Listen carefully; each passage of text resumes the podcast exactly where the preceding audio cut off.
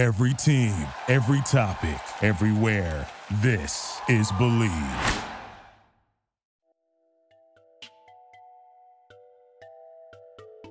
We all have been in the situation where we are sweating it out, hoping Santa's elves get our packages here on time. Worry no more. Our friends at Seattle Shirt Company have all of us in mind. They have an excellent selection of N F L and N B A jerseys for everyone on your list, and they are doing their part in keeping their staff employed during these tough times.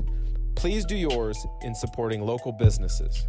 Not only is shipping free on everything, but this week only, for all of our customers, we have an amazing promotion.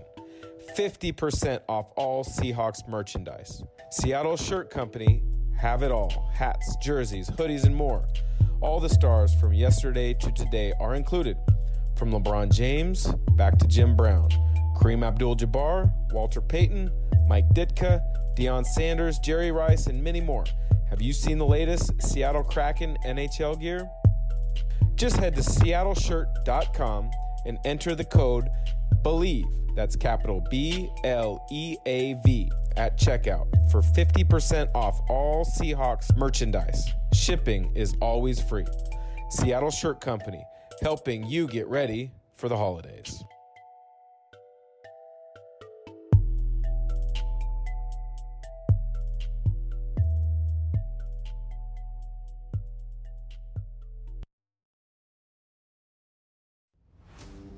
The Iso with Dan Dickau and S B Live Sports, brought to you by the Believe Podcast Network, the number one podcast network for professionals.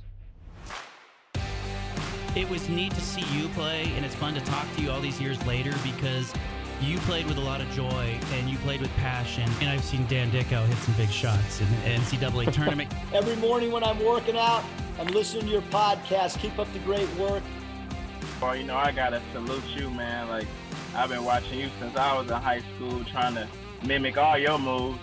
I think there were a lot of kids who looked at Dan Dickau and said, Dan Dickau can play at this level, I can play at this level. Doing something a little new with the I S O, with myself, your host, Dan Dickau, and S B Live Sports on the Believe Podcast Network. As we kick off the new year twenty twenty-one, and hopefully we can all wish twenty twenty a goodbye and say a year to not be mentioned again for quite some time.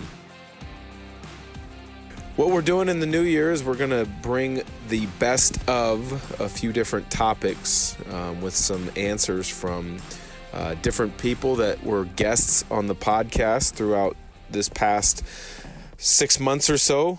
Um, we're going to start and kick it off with the best of college basketball coaches. Some of the guests that have been on the show over the past few months uh, that will have some different answers in this episode will include Wayne Tinkle, Mark Few, Jason Hart of the U S C, Lorenzo Romar of Pepperdine, Eric Musselman, Ray Giacoletti, to name a few. Wanted to try something new. Thought there's been some great guests, some great insights, some great memories and experiences shared, and wanted to compile all those in a few different unique episodes. So enjoy. This is the best of the I S O college basketball coaches. It's Andy Bueller, producer of the I S O with Dan Dickau. And to kick things off here, we have a clip from an episode released September thirtieth with Oregon State coach Wayne Tinkle. Tinkle and the Beavers had their twenty nineteen twenty twenty season cut short due to covid nineteen. From mental health during a pandemic to the social justice movements that stepped into the front of the American uh, national and international conscience, there was a lot going on uh, after the season was cut short. So in this episode, Tinkle explains how he responded to all of those things at one time. Coronavirus pandemic started in, in mid-March when everything was shut down. And you could look at it one of two ways. You could look at it, okay, well, I'm just going to hang out and do nothing. Or you can attack each day and try to get better for when the opportunity comes for, for the next season. Obviously, we're now on the cusp of the next season. When you look at you and your coaching staff, you probably had a break that you've never, ever had before being in the coach industry. How did you improve or maybe tweak your philosophy or what you want to do at Oregon State um, with so much, and I, I don't want to say time on your hands, but so much ability to reflect as opposed to the everyday grind of a college coach? Yeah, well, it's, it's a great point because uh, I'll, I'll be honest, when it first hit us, you know, it was like uh, a real uh, punch to the gut. Uh, and, and, and we're not afforded that amount of time at the end of a season. Uh, so it was really kind of, hey, take a couple weeks, make sure your family's right. Um, we made sure all of our players got home safely, stayed in touch with them. Uh, but then it was like, okay, this is what is going to be in front of us. We don't know for how long. So let's find a way, you know, to continue the grind. And, and so, you know, there were a lot of, you know, webinars online, basketball clinics online we were involved with, watching film. You know, each coach, we, we watched a number of our games from not just this past year, the past couple of years, um, other teams, you know, trying to, hey, what can we bring to the table next year that can help us get better? Because we, we didn't know there was going to be a delay with, with the start of this season. Um, so we tried to work on ourselves as coaches. Um, the X and O stuff, continuing to recruit all the while. But then also, as as we went a little bit further, you saw a lot of the, the, the social justice concerns. And so now all of a sudden, we weren't just dealing with the pandemic with regards to our players and what was going through their heads, but everything else going on in our society. So we were having weekly team Zoom calls, just making sure we were having great communication. Um, we were providing leadership when asked, but really listening to our guys and letting them air a lot of what was on their chest and on their minds and helping all, you know, one another get through that whole deal. So we were, we were dealing with a lot. And, and for a little while, I'll be honest, basketball was probably the fur- furthest thing from our minds. It was making sure that these guys were in a great mental state. And I'll tell you, it was great for, for me, I know individually, just I felt a connection to the guys that maybe wouldn't have come, you know, through some of the other stuff. So we really grew a lot as a program. We grew indiv- individually um, and, and had some great communication through it all. Now it's like, man, the, the bubble's going to burst. We can get back out on the floor and, and, and do what we're expected to do. So uh, a, a lot of self-reflection and a lot of growth, I think, in the last six months. You mentioned social justice and talking to your, your team about that. I come from the mind frame of the fact that if society could be like a, ba- a basketball team or a sports team, so many of the disagreements or uh, non-under misunderstandings would be cleared up. I fell in love with the game at an early age. I've had teammates from every single background that you can imagine. I'm sure you did in your twelve-year pro- professional playing career. And you now coach a lot of guys from so many backgrounds. How important is it to you as you recruit players to understand who they are, maybe who their family is, and then put that all together with a group to work? It's it's huge. And, and, and you know, if you add to that, you have to understand or, or made it, make it be clear what the expectations are from their side initially. Because if if if they don't have a great grasp of reality, you know, th- there's there's going to be issues. You, but you do, we have to spend more time getting to know the families than than ever before to understand w- what the influences were around these young men uh, as they were raised. But uh, you know, as families do, you go through some ups and downs, some hurdles, and and our whole deal here at Oregon State is, if we continue to work, continue that grind, but show love and respect for one another, you're going to get through those differences. Um, but but going into it, you've got to understand and make clear what the expectations are, what your demands are going to be, and, and what you expect from, from the individuals. And I think you see so many transfers. You, you know, you, you talk about another thing that's, uh, you know, really, really hitting basketball and, and other sports hard. I think a lot of those things aren't made clear going in. And so um, then, then you have the issues you run into, and you have the kids that are leaving just trying to go look for greener grass or look for an easier process. So um, more now more than ever, we're trying to get a lot of those things answered uh, but before we ever get them on campus for sure. The Zags have come a long way as a program since Dickau was bombing threes in a Gonzaga uniform nearly two decades ago. Now, the same guy at the top, head coach Mark Few, is leading the number one team in the country entering twenty twenty-one, led by the highest recruit in school history in five-star point guard Jalen Suggs. Here is Mark Few and Dan talking about recruiting. The episode was released on September twenty-eighth. There's obviously been, like we spoke about there, a change in the network's viewing of the program. There's been a change, I'm sure, in, in the viewing of the program through recruits. You've had to kind of change your recruiting philosophy, I'm sure, from years ago until now, where you're blending Northwest guys, you're blending international guys, and now you're really in the mix for a lot of McDonald's All-American level guys. How has your recruiting philosophy changed, if at all?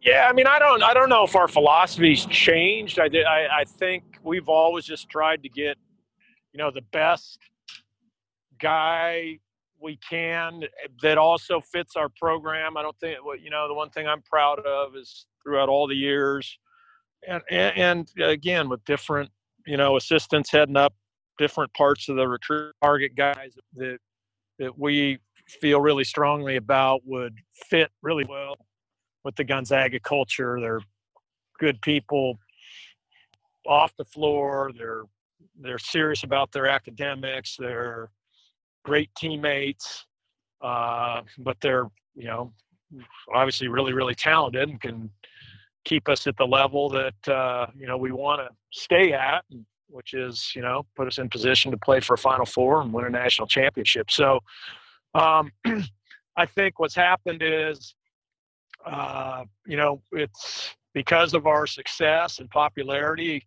uh, you know, we be, became a more viable option for many, many more players out there. And then it's our job to kind of to siphon through all that and, and continue to figure out which ones are, are, you know, the best fit for G U. Well, twenty plus years as a head coach, near around thirty in, in the college game, where you have to evaluate, you have to recruit. Um, then you have to get players to commit. Is there one player or two that was most frustrating for you during your career that you thought was going to become a Zag and would have been perfect in Gonzaga's system, but ultimately chose to go somewhere else? Oh, gosh, there's been a ton of those. Uh, just a ton. I mean, uh, you know, it's it's much like the the losses.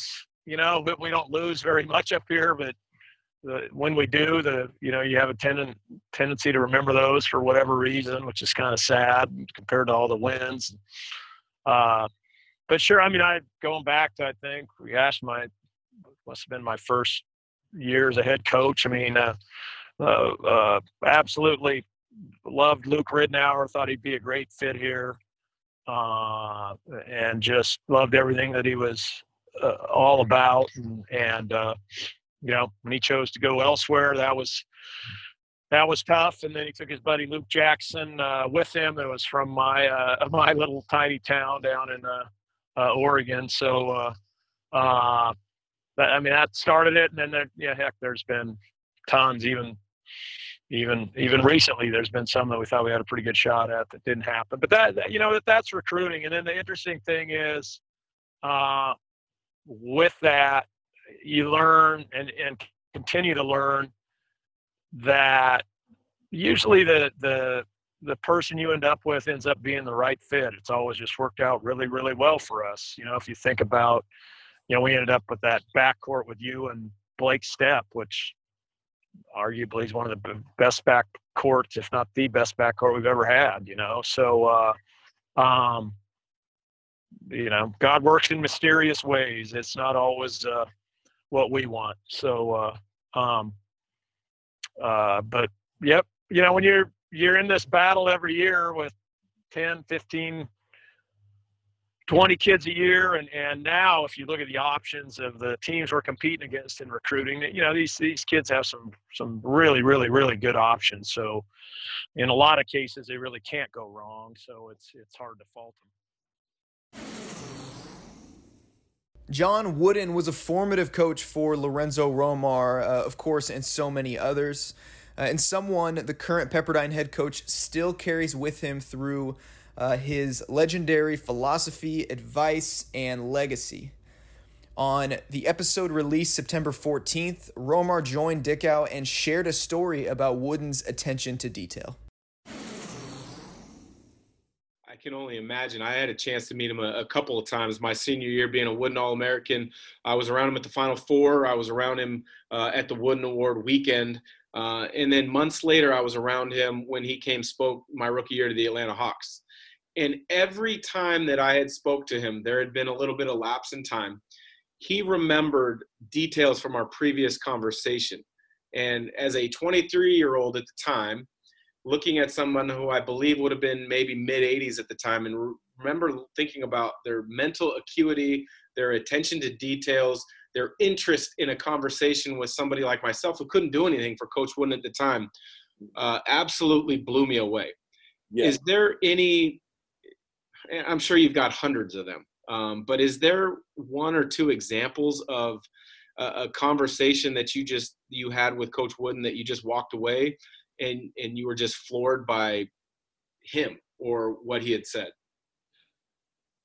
You hit it on the head. It happened so many times, but I'm going to give you a couple things that, that I remember stood out. One was uh, we brought brought my staff when we first. First became head coach at Pepperdine, brought my staff to coach his condominium and just talk basketball. We're, for about four hours, we were talking. And, man, he was great. They loved it. He had agreed to speak at a coach's clinic that we had at Pepperdine later that summer in July or August. And this was May, I believe it was, and we met with Coach. The reason I tell you those different months is to put this in perspective. When we left his house that day, he called me about thirty minutes later, and he says, one of your assistants was sitting in my couch and dropped some change and left it on the couch. So I said, okay, Coach, thanks. We'll, we'll get it. Like, okay, he left change. No big deal. Didn't mention anything else about it. When he spoke at our clinic, I had to go pick him up and got him, and he sat out in the car and handed me the seventy-five cents change that the assistant had left over there. I mean, he was detailed in everything.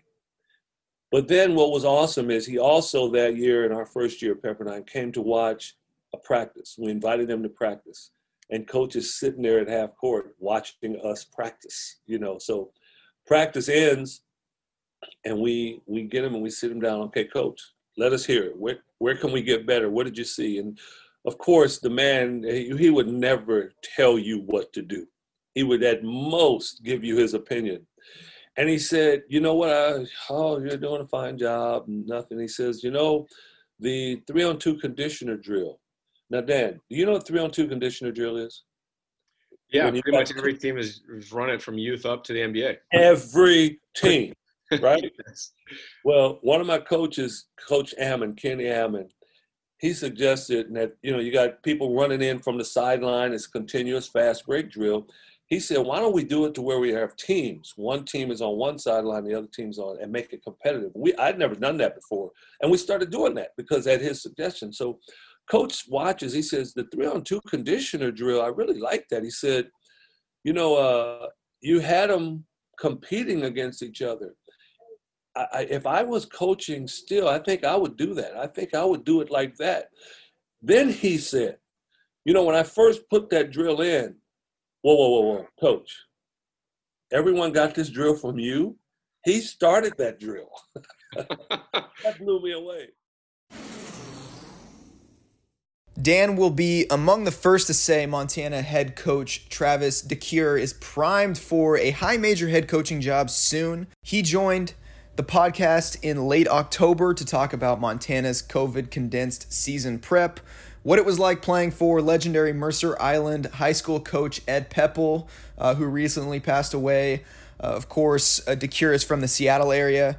He's developed players. Uh, he's brought Montana to N C double A tournament. A big key to understanding the coach that he is today uh, is looking at his time as an assistant at Cal. From two thousand eight to twenty fourteen, he helped Mike Montgomery usher in Pac twelve success, four N C double A tournaments at Berkeley.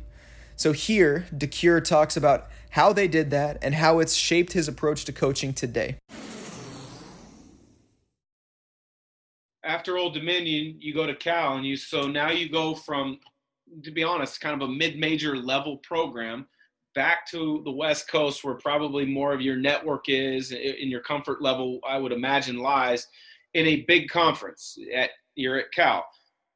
What was that like? And then how did that prepare you for when that first opportunity at your alma mater, Montana, came about? You know, I think they all kind of played a role in that preparation, right? And and so at Old Dominion, Blaine was growing the program to operate like a high major. His time at Stanford, when he got to Old Dominion, he kind of visualized, we're going to operate the way we did as a Pac twelve school. And by the time I got to my fifth year there, his seventh, we were doing that. We were playing home and homes against, um, you know, top ten programs in the country. Uh, we were buying home games. We were traveling like high majors. We were operating that way, which led to the success that, that we had in that conference. When I got to Cal, Montgomery was doing the same thing with Cal. He he he, he created a situation where we would operate like a blue blood, because that's what he had turned Stanford into. And so for me, coming back here as a head coach, I felt the one thing I know that these guys taught me was, look big picture, don't settle on where you're at, make it more than what it is when you get there. And so I was able to, you know, take some things from each of those places and bring it to Montana and grow the program in some ways that you might not necessarily notice in games or in practices on the court, because it's the it's the complete program. But Blaine and, and Mike Montgomery are specialists at uh, developing a program, developing the person, um, and, and being prepared for all situations. And I, I just think working with those two guys after working for Ed Pepple for three years uh, was really the perfect storm for me in terms of just preparation over the years and the guys, the mentors I had. As a coach assembling a college basketball roster, how difficult is it to manage the current state of transfers? Uh, the transfer market has uh, changed college basketball uh, as it is, as as it's evolved. Ray Giacoletti has been a very good assistant coach at several levels of college basketball, and he even recruited Dan coming out of high school. The landscape of college basketball has changed since those days. One way is the recruitment of transfers. So here in this clip, uh, Giacoletti talks about that. It's from the episode released September second. Uh, but I think the grad transfer uh, rule has had a huge impact too, as well as the ability for coaches to run practices in the summer. So now guys get ahead academically and they realize, well, if I push it, I graduate early, I can play somewhere else my final year. And so you've seen it at the smaller level at the Eastern. You went to University of Utah, so that's now a Pac twelve, really good program. And then you went back, uh, you, you got back into the head coaching ranks at a Drake in the Missouri Valley Conference. And now you're at uh, School Saint Louis in the A ten. So you've kind of seen it at all different levels. How difficult is it to manage this grad transfer and this transfer uh, situation with all these schools? I think it's almost impossible today. So you have to have a plan, in my opinion, and it changes yearly. If you're a low major school, what your plan is going to be. And what I mean by low major is like a Big Sky team. If you're mid-major like the Valley, the Missouri Valley Conference, you better get a plan on what's going to be successful at that level. I'll give you an example. Our two best players in my first two years at Drake got pilfered off campus. One went to Minnesota and started for three years. The other one was a seven-foot Polish kid, uh, Dominik Olinichek, who went to Florida State. Um, so you may have to take a different route to be successful. If I was back at Eastern Washington, I would be looking at junior college more than anything, because really tough to go there for a year and then to leave right away. Um, you know, we took a different approach, taking high school players, redshirting them. We took Rodney Stuckey and, and signed him and sat him as a prop. Uh, I, you could still do that today, but you're not going to get paid off in the end, because if they're good enough, they're, it's just, it's not even um, disloyal. It's just part of the process today where they're going to leave. Um, all we're doing to young people today is teaching them how to quit. And when it gets a little bit tough, to pack my bags and run. Or if I have some kind of success, I'm going someplace else. There are, in my opinion, three or four more times t- bad stories than there are good stories. Sure, there's N C double A tournament, you turn it on, there's going to be somebody out there that played at a low level that had an impact on some team. But I can count four or five more options where guys had just awful experiences. The rule was made for if you wanted to get a graduate degree and the school you were at didn't have it, you then could go someplace else and play right away. Those guys, one, aren't getting grad degrees, and two, they're just making up whatever that place you want to go to has that the place you were at don't have. So we've just trained, and, and people can fight me on it. At this point, at fifty-eight, Dan, I don't care anymore. I'm going to speak what I believe. We've taught guys to quit, and we taught guys to, as soon as it gets a little bit tough or have a little bit of success, again, um, quit and and run to someplace else. Elvin Snow and I had this talk when he got inducted to the Hall of Fame at Eastern a couple years ago. Um, so it paid off for Elvin. Elvin took the school. Elvin's will be revered there. He he will always, till the day he dies, have a place to go back to. He took him to the N I T, he took him to a conference championship, took him to the N C double A tournament. He was Eastern's first uh, legitimate All-American. He's in the Hall of Fame. It worked out for him. And not saying it wouldn't have worked out someplace else, but, you know. U S C assistant coach Jason Hart has coached players who went on to play in the N B A. He played in the N B A himself. Hart graduated from Syracuse uh, after four years in two thousand with a lot of wins, uh, the career steals record. Similar to Dickau, he put together a nice N B A career, playing for nine seasons. On the September eighteenth episode of The I S O, he joined and talked, uh, among other things, about coaching and developing future N B A players. You and I were kind of underdogs. Yes. You, you wouldn't have looked at me junior year, even senior year in high school, and pegged me as a pro. And right. Hearing you say that about yourself, um, I think it, it goes a lot to to playing the long game, understanding right. your value on the court to a team, understanding where your strengths lie, your weaknesses lie, and maximizing your strengths and min- minimizing your weaknesses. When you, with your N B A experience, talk to players on your current roster, um, what do you try to really emphasize with them? Because quite frankly, every player in college basketball has a goal and a dream to get to the N B A. And right. you, I'm sure, want those players, but mm-hmm. you also have to be realistic with them. What is your approach in talking to players uh, about player development? Well, for me, it's, it's obviously we want to get better each and every day. And it's not to deter their dream. So I, I, I'm I'm going to encourage the N B A, because if that's what you want, that's going to make you a better basketball player, because you're going to work towards that. But what I, one thing I try to emphasize with our guys is show what you do really well, and we're going to hide some of the things we're not good at. Don't don't use that vice versa. And that's what I try to emphasize. I don't want to be that coach like see and told you. I want to be an encourager. So one thing I emphasize to our guys is show the world what you're really good at, and then me and you can get into the gym every day and work on what we're not good at. And that's what I emphasize to our guys, because during when the lights is on, you want to look good and play to your strengths. Yeah, what I think a lot of young players don't understand is if they have the opportunity to get to the N B A, they're not going to be a James Harden who has the ball in their hand for sixteen seconds of the shot clock. You right. have to find and pick and choose your spots where your skills can impact the game positively for your team. And the fact that you've got that approach and trying to help kids, um, I really appreciate and admire about coaches like yourself. That's it for this Best of the I S O episode. We'll continue this series on Monday with stories from the N B A. Thanks for listening. Subscribe wherever you get podcasts. We hope you had a happy new year.